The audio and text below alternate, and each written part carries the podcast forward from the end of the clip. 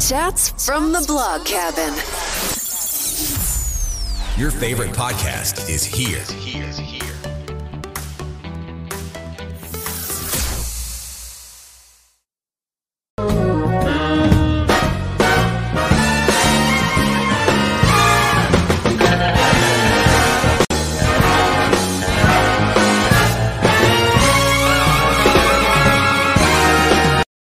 Hey y'all, welcome back to another episode of Chats from the Blog Cabin. You know the show where I virtually invite people into the blog cabin to chat about life. And today we're chatting about family dynamics, family relationships, family secrets, and all about the book The Wool Over Their Eyes by Dione Martin. And Dione, thank you so much for coming on the show. And before we get into your book, tell us a little bit about yourself.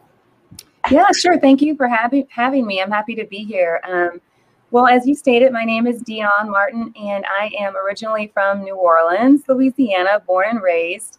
Um, I currently live in Dallas, Texas. We've lived here for, oh my gosh, at least 16, 17 years. Um, I have two daughters. Um, I will say, just kind of to go back a little bit, I grew up in New Orleans in a very conservative, uh, very Christian home. Uh, and so I read a lot as a child. It was pretty much the only thing I could do. Um, and I like to tell people that I do think um, just stories and books and novels, in a sense, I when I think back, I think saved my life. The ability for me to just read and dive into someone else's world, um, I think gave me an opportunity to escape from my own. And so I think we'll get probably a little bit more into some of the family dynamics stuff uh, later in the interview. But um, yeah, as I said, from New Orleans, now living in Dallas. Um, my career is, is I work full time as a communications director uh, for Brinker International. They own Chili's and Maggiano's. Um, so I do work full time, and, and I will say um, that certainly writing a novel was has been my lifelong dream. It has taken me years to do it, you know, working full time, but I'm just excited that I accomplished this dream and excited to talk to you more about it.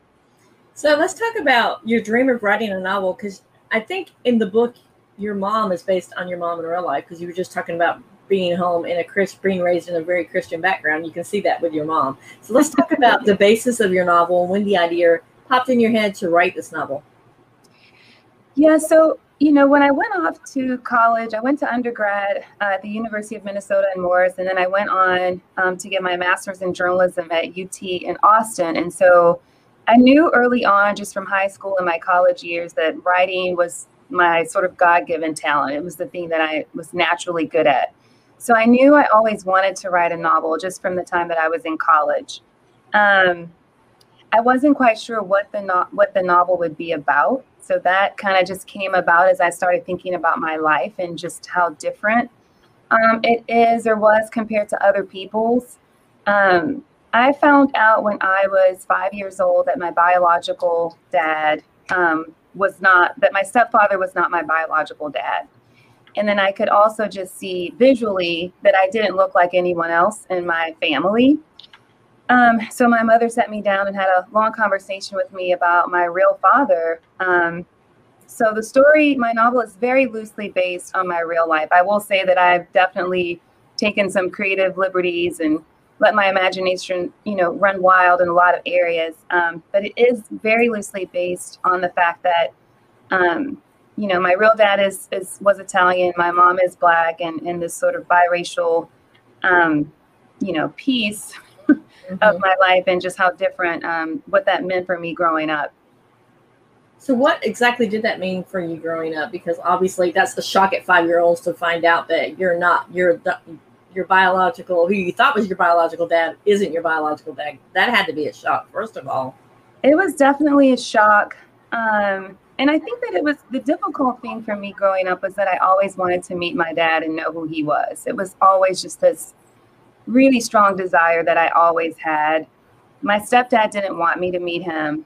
Um, and so my mom, you know, went along. What complicates it, Melissa, is the fact that my real dad was married when I was conceived.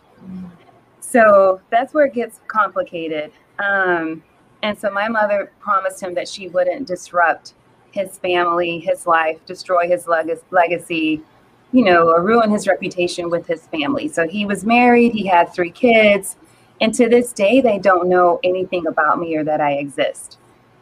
So growing up that way was definitely difficult. Um, and I just think little girls, you always want to know who your dad mm-hmm. is and you crave that relationship. And I think, you know, it affected my relationships with men growing up and even, you know, my marriage um, to my girl's dad. Um, so yeah, it, it, it's definitely um, complicated and it's, it's difficult to kind of sort of dissect and think through and and there are definitely some things that I think I had to overcome as a result of it. So let's talk about some of the things that you had to overcome because obviously not being able knowing the secret that your mom kept and saying we're not going to disrupt your life so they don't even know about you. Yeah. That has to be heartbreaking. It is and it was. I think that ultimately it made me stronger as a person because you just you you know there's no one's going to sort of call you and comfort you and and tell you oh it's okay and because really it's not and it wasn't so i had to figure out how do i overcome this on my own how do i make myself strong despite you know the circumstances um, i think what made it difficult was that i was not close with my stepdad we didn't have a close relationship and he didn't treat me like i was his daughter um, and that's a whole nother story. And I, you know, I think he's since apologized. And I, I think, frankly, that they both, my mom and my stepdad, feel bad about sort of how this all played out and how it affected me, sort of being in the middle of this with these adults deciding what would happen to me as a child. Um, and so I do sometimes wonder, well, what would I have turned out? Like, how would things have been different had I had a relationship with my real dad? But ultimately, I think it made me stronger. Um, I think the way that I grew up and the way that I was raised, um, my mother basically tried to be both a mom and a dad to me. And she really stressed and enforced this idea that her daughters, I have two sisters, um, different dads, obviously, mm-hmm. but that, you know, this whole idea that we needed to be independent and get our educations because those were two things that she never, you know, was able to do. So I think from that perspective, it was it was a positive for me because I grew up knowing that I would go to college and that I would always be able to provide for and support myself um, and not sort of be in the situation that my mom found herself in. So, what did you, your mom say when you wrote the, you were telling her you're writing the book, or your sisters, or your stepdad as well, loosely based on your life? Because that had to be like a, no, what are you going to say, or scared about what you were going to say, or anything. You would think that they would be a little bit more concerned or curious. Um, they're not readers. My mom, I mean, they, they read the Bible. Now they can they can quote you know quote scriptures inside and out, but they don't read a lot outside of the the Bible. So my mom is still reading the book. She's just started it. I think where they found some comfort or where they weren't as concerned was that they know that it's loosely based. Um, and so, because I've taken some creative liberties and didn't make it completely biographical or autobiographical, um, I, I don't think they feel as concerned. And so, when people read the book, even some of my friends and other family members have asked, "Well, what you know, what's true and what's made up?" So I've had to do a lot of explaining as far as, okay, well, this, these parts are true, are true, and these parts are, you know, figments of my imagination. Um, so how about your husband and your daughters? Were they like, yes, mom, go, yes, honey, go write this book, get your get your story out there? Were they super supportive and encouraging? Yeah, so I'm I'm actually I am actually divorced from my girl's dad, but I will say that you know throughout our marriage he was definitely supportive. Like he's known for years that I've always wanted to write this book, at least one. Um, and so he was very supportive during our marriage, and even now I think that he's one of the people that's most proud of me for having done it. Um, I think my daughters are too. I think you probably saw, you know, at the very beginning, I dedicated, you know, my first book to them because I, you know, my girls, my daughters are definitely the loves of my life. Like I just, you know, you've got kids, you can't imagine your life without them. Um, so they were very supportive and I think extremely proud. I love that. Now, do you have your book with you? Because I know you're at work today. I do. I do. Um, I remember to bring it. so we're going to go to a brief commercial, but when we come back, I want you to read part of your book. Are you ready okay. for that? Of course, yes. Chats from the blog cabin. Hit subscribe and don't miss the next episode.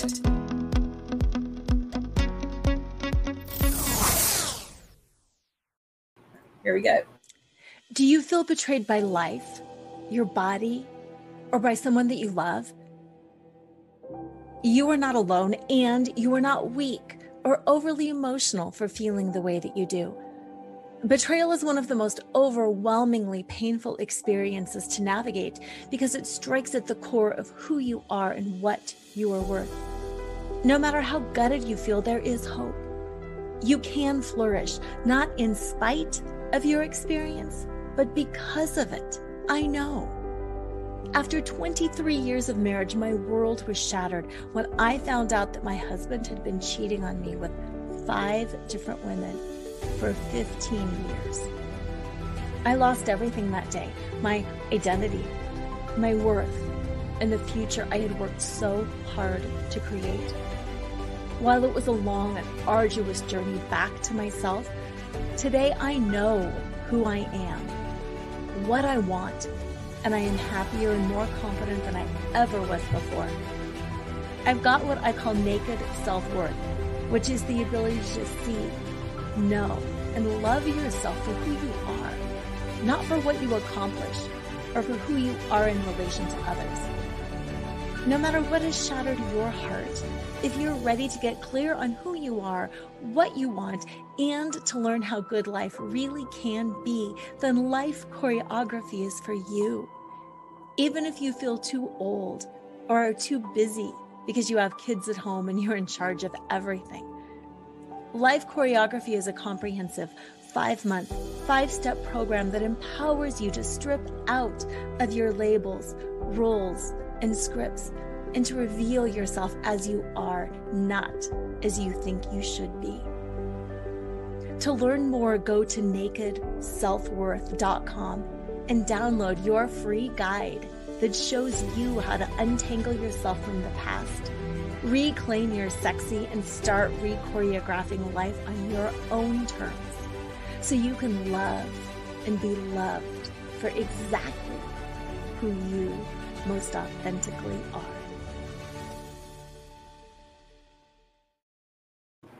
And we are back talking with Dione Martin about her book, The Wool Over Their Eyes. Now, Dione, before we went to break, I asked you if you had your book with you, and you do. So, yes. would you read a part of your book for us? Sure. I will read the first um, paragraph in the first chapter. Okay. Okay. At 18, Natalia knew seven things about her biological father, Joe. He was a tall, dark, handsome Italian. Although he was married when he met her mother, he wanted to leave his wife, that's what he'd said, and run off to be with his mistress in Mexico, where fresh air gave new life and the Caribbean waters washed away the heavy burden of guilt. Never mind his three children, never mind his wife, never mind his morals. Now, 10 years later, she would soon know eight. He was dying of cancer.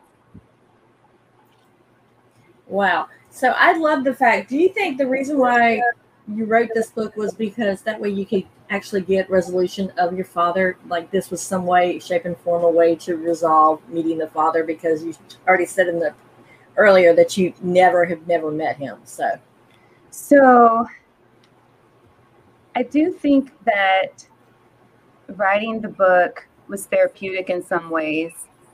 And it actually opened my eyes and sort of made me think about some things that I hadn't thought about. So, for example, his wife and what would she think about this whole, you know, affair and the, you know, this me, the product of that affair. Um, and so I the the book goes back and forth between Natalia, you know, the main character, and then the wife Rosa, who has been betrayed. Um, and so it was interesting for me uh, in a couple of ways. One was putting myself in her shoes and imagining how you know she would feel, knowing that her husband betrayed her.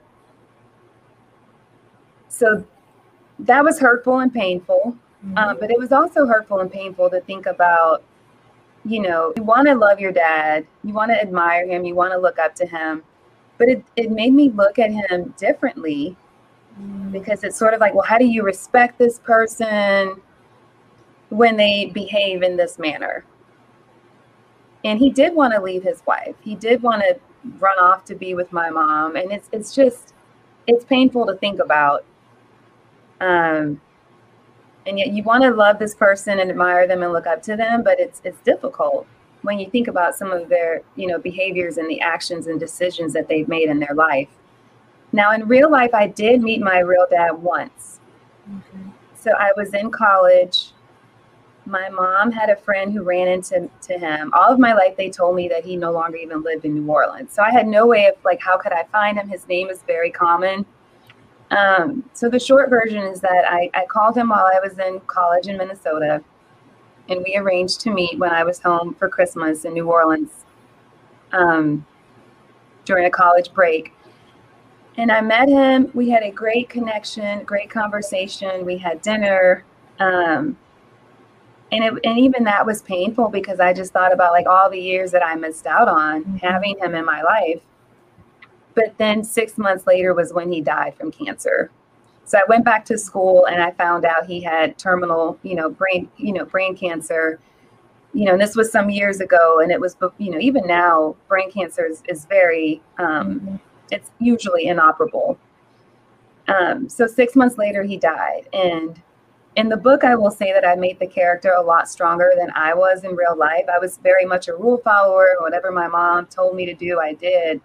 When he died, I wanted to go to his funeral. And she didn't want me to go. She felt like if I went, his whole family would see me and they would know I was his child because she just felt like I looked so much like him. So in real life, I met him once and he died six months later, and I did not go to his funeral. So I, I still, I never had a relationship with him. But you still were able to at least see him before he passed. So that way you at least got to meet him. Because I can't even imagine yeah. always wondering and, and knowing. And I can't imagine the conversation that you had. Because I won't delve into that, but I can imagine it was really eye opening some ways, hurtful some ways, sad, happy, a whole mix of emotions. It definitely was. I was very emotional when I met him and you're right. It was it was nice to just be able to see him because all my life I I really did wonder what did he look like? What did his voice sound like? Did he even think about me and wonder how I was doing and what was going on in my life? Like I can't imagine having a child personally and not being in that child's life and not wondering how they were doing, you know? So I, I definitely thought about that. So that these secrets that you were that were held onto, how did that affect you? Or are you more open with your girls now about things in their life or in your life that's going on? I think so. I think so. Um, I think generally as a person, I'm very open and direct, and, and even at work, just I'm just all about authenticity and being genuine um, because there's just no need for that. And you need to be able to be your true self wherever you are, whether you're at work or at home, church, the grocery store. Like I, I, I do think that um, it's just made me think that I don't want to live in a shadow and sort of hide mm-hmm. myself from people. Because you feel like you've been hidden. Uh, this a therapy session. You feel like you've been hidden away because you were like this. I don't want to say dirty little secret, but like a dirty little secret almost for um, your whole life, or like you didn't know your mm-hmm. dad, you didn't, you were told you don't no contact with him or anything like that. Mm-hmm. Yeah, and it's it's one of those things where I and this was something I had to think about too. And I've had friends and you know family like ask me, you know, why don't you introduce yourself to the wife and his three kids because they're all still alive. They still live in New or outside of New Orleans, and I never have done that. And I think part of me just I don't know what good that would do mm-hmm. if I did. It's almost like you don't want to hurt them because right. you know it's going to bring a lot of hurt, and it, especially now he can't defend himself as well, even though right. you know right. what's going on in his head. And I can just imagine the kids are probably thinking, "Oh, she wants inheritance, or she wants this or that," because exactly. you know, after someone's passed. But what do you tell your girls about that this experience about you know growing up and the way you had that family secret revealed to you at five? I think for my girls, what it did for me in the conversations that I had with them was that I was I think, more vigilant about them having a relationship with their dad. So no matter what happened with him, between the two of us, I always wanted them to be close to him. And they are. They have a great relationship. And even when we divorced, it's been 10 years, I was very adamant about them staying close, them spending time with him, him being actively involved in their lives. I was not ever going to be, you know, one of those women who kept their kids from the dad because they're bitter or angry because of what was done to them, you know, by this mm-hmm. by the father of their kids. So for me it was very much about them continuing to be close to their dad because it's just I just think it's critical. I, I think little girls need their dads. I can't be both to them to them. Mm-hmm. Like I know that I can't be both to them. I don't want to be both to them. And he and I have conversations to this day where it's like you, this is this is your role this is on you this is my role this is on me and we we definitely always want to make sure we're on the same page even though we're not together because for me it was always about doing what was best for my daughters no matter what how i felt mm-hmm. about the situation i love that you're like basically learning what you learned in childhood and, and applying it so that the cycle doesn't continue right right so, why did you decide? You said you've always wanted to write a book. Was that mm-hmm. just something from childhood when you were reading that you're like, oh, I want to write one of these books that some people are going to read one day? Was that your whole thing, or was it just something that always has been on your mind? I think the turning point for me when it came to books and novels and just stories was when I was in seventh grade. I read The Bluest Eye by Toni Morrison. I don't know if you're familiar with it. I mean, she's she was certainly my favorite author of all time. Um, the Bluest Eye just stuck with me. Um, like I remember closing the book and I couldn't escape. Pecola is the main character, and it's really a it's a sad story. It's about a, a little black girl who prays for blue eyes because she thinks that it will make her beautiful. So. wow. So I think, yeah, just the power of a story and like how that made me feel when I read it was like, wow, like I want to do this one day. Um, and there were other books, like, and then as I said, just I read so much. Like, if you name the book, I probably had read it, um, especially you know junior high and high school.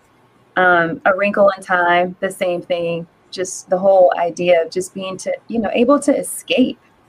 Um, I felt a little bit trapped as a teenager because I couldn't I didn't have a lot of freedom. I couldn't go places like a lot of my friends did. I had a very early curfew.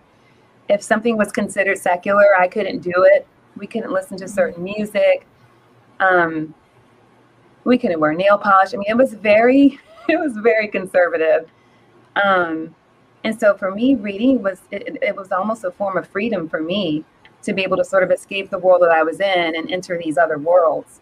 So the more I read, the more I thought I want to be able to influence someone's life in this way where they can escape and read this story and learn something from it and take that away with them, you know, sort of tuck it and keep it for themselves. When I was in college, I think that's when I realized that I had a talent for writing. And so I would be in my English classes and the professors would my work would be the work that they would read. Mm-hmm. And so I was like, oh, I am good at this. And I think, you know, I, I was good at it because I read so much. Um, so I think college was when I first was, you know, had this idea that I definitely want to write a book one day. And a couple of my professors, you know, agreed. They're like, you should definitely do this. You should pursue it. And so I think as I got older, I had shared this dream with some people, but as I got older and I worked more and more, I got further and further away from my dream. And then I finally got to a point when I turned 40, I was like, okay, no, you can't keep talking about this book and you're not like finishing it. Like I would work on it on weekends, like here and there. Um, but the older I got, the realize the more I realized I needed to just do it, get it done, accomplish it, and I didn't want to look back and have regrets so that was really sort of my motivation um, and just sort of lit a fire beneath me and i just i got a schedule together and i just really committed to it and, and made it happen Yeah, because I I can imagine working a full time job and trying to write, plus trying to be a parent all at the same time. That's got to be time consuming. So how did you find how did you find time to write? It was difficult. I, I my girls would do um, pretty much every other weekend at their dad's and stepmom's, and so I would write on the weekends. I would much rather have been like watching Netflix or hanging out or doing something else, but I devoted my weekends um, to writing. Um, every now and then, I would take time off from work, and I would use that time to write. And I would sometimes carve out morning, like in the, like 5 a.m., 6 a.m. slots. And so I literally just put together a schedule and forced myself to do it. Wow. Yeah. And you also are working. Are you working on another book as well? I started on my second book, actually, yes, but I'm still thinking through kind of where I want to take it. Um, I have an idea of what I want it to be about, but I haven't really formalized what that could be just yet. I have a rough outline and a couple of chapters. So once you got this book written, how did you get it published? What stages did you go through? Because I know a lot of people want to know how do I get my book published? Yeah, no, that's a great question. I so I did work with a developmental editor um, once I finished the first draft, John Payne, and he was immensely helpful in having me flesh out more chapters, move some things around, further develop one of the characters. Um, because you think, oh, I've read so many books, I know how to write a book, but you don't. It's you sit down and it's just like very unwieldy, and it's like it's huge. It's a lot to manage, and when you take breaks in between, you kind of forget where you left off here or there. And um, so he was definitely helpful in in getting the chapters and the final product where where it ended up. Um, it, it, wouldn't have turned out the way it did without his input and some of his guidance. Um, he wanted me to pursue an agent, and so I did. I spent at least eight months looking for an agent and that in and of itself is super time consuming. So 1st you've got to do the research to see well which one is you know which one is looking for a book in my genre first of all. So that narrows it down. Um, so i had this list of all these agents and you pitch them basically your story. And three of them and this is probably out of i don't know 60 50 or 60 well, some of them you won't hear back from at all. So you can you know 25% of them you might not even hear back from at all. Mm-hmm. But a couple of them wanted to read the full uh, manuscript. So that was promising. But then ultimately they declined and said, oh, it's not quite what I'm looking for right now. And one of them gave me feedback, which was helpful, and I incorporated it. Um, so finally, I just decided I'm just going to self publish because I can't let these agents be the reason I don't have my story out there. So I ended up uh, going with a publishing company um, and paying out of pocket to have them help me get it published. Wow. Yeah. I will yeah. say this is it's a wonderfully written book and I love the dynamics. I love how you switch back and forth. But you talk about New Orleans and you grew up in Louisiana. There's like parts where like there's spirits that come up. So let's talk about that because I noticed that a lot. yes. Yeah, so New Orleans is, I think, a little bit known for like voodoo and just some of the kind of, you're right, spirits and kind of creepy. Like, is this real? Is it not? And I've actually had conversations with people about this where, you know, and you've seen those shows like paranormal uh, activity and that sort of thing. I've had conversations with people about it, and some people really believe in it, and they've had these like weird stories that sort of proof. And so I will say that I have had a couple of experiences myself, nothing like weird or, you know, crazy, but um where I have had like this sense that either there's so almost like an angel sort of watching over me or like a presence. And my mom has had some similar experiences. And then I've also had I guess you can call it almost a vision. My young, my oldest daughter was born very prematurely. I was 27 weeks, and she was mm. 2.2 pounds when she was born. And I was a nervous wreck because we didn't know if she was going to be healthy, if she was going to live. It was very scary um, delivering her at that early stage of the pregnancy.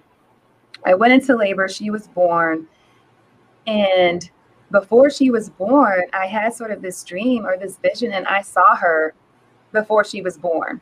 and it was exactly the way she looked when she was born. But she sort of had these angel's wings, if that makes sense. And she was just kind of like floating, but something was like holding her up. And from that dream or that vision, I knew that she was going to be okay. Like it just, something came over me. And I don't know if it was because I was praying and, and of course, asking God to save our child. But in that moment, I knew that she was going to be okay. And my mom has had similar things happen. So I'm interested in that dynamic and what it really means. Um, I don't doubt that there are some other presences around us, so to speak.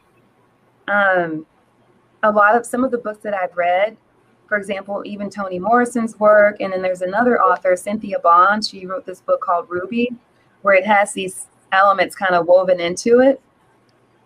And I just am intrigued by it. So I wanted to explore it a little bit. I didn't want to go too far with it, but I did want to explore it a little bit. And I love that. I love the way you explored it in the book. I'm not going to give it away to people that want to read the book, but I love the way you explored it. And I love you just talked about you live in Texas and you went back to New Orleans, and so I love that that little bit of personal stuff in it. Mm-hmm. Um, and the dynamics of the relationships in the books, not only between the relationship between the mom and the daughter, but the the daughter and the the two boyfriends, one boyfriend that comes back into life, and then the other boyfriend that you know the current and pre- present and the past boyfriends coming together, and she has to make that choice. It's almost like she's choosing, making a decision that her mom couldn't choose later, earlier on, almost like that. Mm-hmm. Mm-hmm. So, why did you decide to include like a little sidebar relationship, like everything else that Natasha was going through? You know, finding out about her dad and and then finding out that her dad is dying, and then all of a sudden she's stuck between these two men as well. yeah, I wanted to just have a little bit of romance in the novel. I mean, she's young, she's in her late 20s, and you know, you almost sort of expect this main character to have something, some sort of love interest or something going on outside of her career and her regular life. Um, and then I also thought back to when I was in my early mid 20s and what was going on in my life and who was I dating and all of that. And so I definitely wanted an element of romance in the novel. Um, and so some of my friends have asked, well, who's the doctor based on and who's the ex based on? so that has been some some funny conversations. I will say that the doctor is completely made up. I don't know anybody like Dr. Duplessis. He's almost too good to be true. Almost. I'm like, yeah, how in the world did, did this happen? It was like he just slid in and I'm like, what? Yeah because he yeah. has to have some kind of flaw somewhere, you know. yeah, he did. He does. But yes, yeah, we all do, and that's also. I'm glad you brought that up. That's also a part of it. There are no, you know, perfect people, and we we are all flawed. And I, I wanted, um, I wanted to show that as well. Now, in the book, Natasha has a, a really good friend that stands by her. Did you have a good friend standing by you through all this as well that she's kind of based on? I would say so. The best friend, Natalia's best friend Pamela, is is probably a combination of a couple of my closest friends.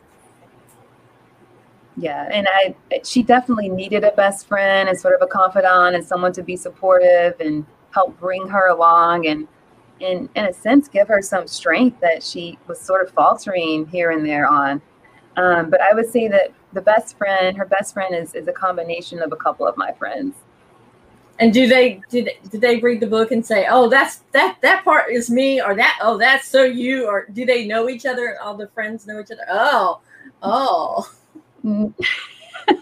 so one of my best friends here thought it was another friend of mine who lives in Maryland, um, and then another one of my friends just thought she was completely made up. So I think her character is so different that she's just not clearly one of them. So I don't think mm-hmm. any of them really thought that it was them specifically, if that makes sense. Now, you just talked about, we just talked about having that friend that's supportive. How important was that in your life, especially when you're finding out? Well, you were five when you found out, but going to meet your dad, did you talk it over with friends about meeting your dad as well? I did. I talked with a couple of my friends when I was in Minnesota and in college at the time. Um, And it was weird because it was something that I really kept secret from my friends, even. Like growing up in New Orleans and in high school and junior high, I never told people who my real dad was and all of the dynamics of my family. I kept it secret from my friends too, because part of me, I think, felt like, well, if he's not going to acknowledge me, then why should I acknowledge him? And then the other part of me was just sort of, um, I won't say that I was denying sort of this other half of me, but because I didn't grow up with him, I really didn't identify with it, with him or that whole side. And so I always only have identified as Black. So it just wasn't something that I acknowledged for a long time. I just think I just kind of tucked it in a corner and didn't talk about it with anybody. But once I had the opportunity to meet him, I did share it with a couple of my friends in college, and they were all very surprised. Wow. You would know, they wouldn't ever guess, you know. So, what does that mean to you being biracial, though? I think that, you know, physically, it's something that you can see, especially, you know, yes, I have lighter skin or my hair is a certain texture. But honestly, because of how I grew up in New Orleans, New Orleans is mostly black. My family is black. My siblings, my mom, my stepdad, the schools I went to were predominantly black. The church we went to, it was, it wasn't something I ever really thought about. Um, in the sense of how I identified, I should mm. say. I do think growing up that I thought about it because my stepdad made it an issue because I was lighter than everyone else. Um, but in terms of how I identified, I didn't think of it in the sense of, oh, I'm mixed and what does that mean? And oh, I should, you know, well, this white side of me is this, but I didn't grow up with it. So I frankly could never identify with it. The only reason why I'm asking because if you saw my opening, my girls are biracial. They're Mexican mm-hmm. American. my mm-hmm. husband's a native of Mexico. So, mm-hmm. you know, trying to identify, I, I guess that was kind of a blessing in disguise for you because you didn't have, you're not white enough for your white friends and you're not black enough mm-hmm. for your black friends. Or for, in their case, they weren't white enough for the white friends and they weren't Hispanic enough for their Hispanic friends. Yeah. So maybe that was a blessing in disguise there for you. I think so, probably for me. And I think in New Orleans, because just with the history of the city and, you know, there's a lot of Creole people and, you know, there's, there are a lot of mixed, I won't even say mixed, there are just, there are a lot of lighter skinned black people in New Orleans. And so you don't necessarily feel, feel odd walking around like, oh, wait, you know what I mean? Because so many people, they may not have a white parent and a black parent, mm-hmm. but the bloodlines are very mixed. Mm-hmm. so there's, you know, who's who's 100% anything though is what I've asked so many people. You know, like my daughter recently did ancestry.com because we were sort of like, um, what do we have in our family? Because their dad is mixed. So his mom is white, his dad was black. And so our girls are, you know, they get asked all the time if they're mixed. And they're like, well, technically, no, because both of our parents are black. But then if you start looking at your lineage, you I mean, we've got we've got Africa, we've got Europe. We I mean, it's just it's just all over the place. Yeah, and I mean, at one point you have to look past the color and just look at the person. You know, of course, you obviously see how beautiful, like you're a beautiful black woman, but you know, you have to look past that and look at the personality, the characteristics, and everything else that makes the person who they are. Absolutely, absolutely. We just read this book. Um, we've got like a communities of interest um, uh, group at uh, where I work, and we read these books from time to time, and we have these discussions. Um, and one of them is called "Between the World and Me" by Ta-Nehisi Coates, and in that book, he talks a lot about race. And I wish I had the book with me because I'll never do it justice in terms of how he writes about it. But essentially, when he talks about race, it's it's just something that we have decided to sort of make up. Mm-hmm. You know, it's it's he talks about it in terms of like you know the people that they call black and the people that we call white, when we're all just people, mm-hmm. but we put these labels on ourselves, and that's what they are. They're labels. I love that. Now our time is almost up. Do you have one last little nugget that you want to share with people? Uh, I think I think my last nugget would just be that if anyone has a dream that they are looking to pursue, to just not be afraid to go after it no matter how old you are. I think that we have a tendency when we are younger in life to take more risk and be dreamers and have loftier thoughts. And I think as we get older, we have less and less of that, unfortunately. Um, and I just think for anyone who's who's older and thinking about a dream or has a dream that they haven't fulfilled or pursued, to just not be afraid to go after it. And I always think about this poem, uh, Langston Hughes. It's called "What um, A Dream Deferred," mm-hmm. or Harlem. The poem is called Harlem, but you you're probably familiar with it. What happens to a dream deferred? Does mm-hmm. it drive like a raisin in the sun, or fester like a sore and then run? That if you just read that a couple times I think that'll give you some of the motivation you might be missing if you've got something that you just it's been nagging at you, but you just haven't, you know, get, put the discipline in place to to do it. So true. Now tell people where they can find you at. Sure. So I do have a website, and it's my first name, D I O N E dash Martin Martin.com. Uh, and so, yeah, I've got info about my book on there. It's available on Amazon.com. It's called The Wool Over Their Eyes. Uh, and I've got all the social channels. I won't go through all of that. I'm not super active on social. I know you are. We talked about it earlier, but my girls tell me I need to be better about being more active on social media. Um, but I am on all of the social media platforms as well. And Dione, I want to thank you so much. First of all, for taking your dream and writing this book because I literally read it. Like I also got the Kindle. It's free on Kindle Unlimited, so they have a Kindle Unlimited subscription they can get it. And if they don't have time to read it, Kindle Unlimited has this great thing where with Kindle, if you use a Kindle, it reads it to you. So mm-hmm. I love that because you can be washing dishes and still reading the book or riding in your car and still reading the book. So I love mm-hmm. that. No, that's cool. and I cannot wait for your second book. Any idea when you'll when you'll have that one out? Oh, Melissa. Well, this one took years. This one took almost six years. So I would say it would be some years. It'll be a couple years. Well, when it does win the lottery. when it yeah. does come out, you are more than welcome to come back and talk about that book because I would love to read what the the your next book is about. And thank you so much for coming on and chatting with us during this time. No, thank you for having me. It was fun. So, guys, I will put all the show notes, everything that she talked about, all the books, as I took notes as she was writing, as she was talking to that she mentioned, in the show notes as well, where you can grab them and where you can get her book at, as well as all the places where you can get in touch with her.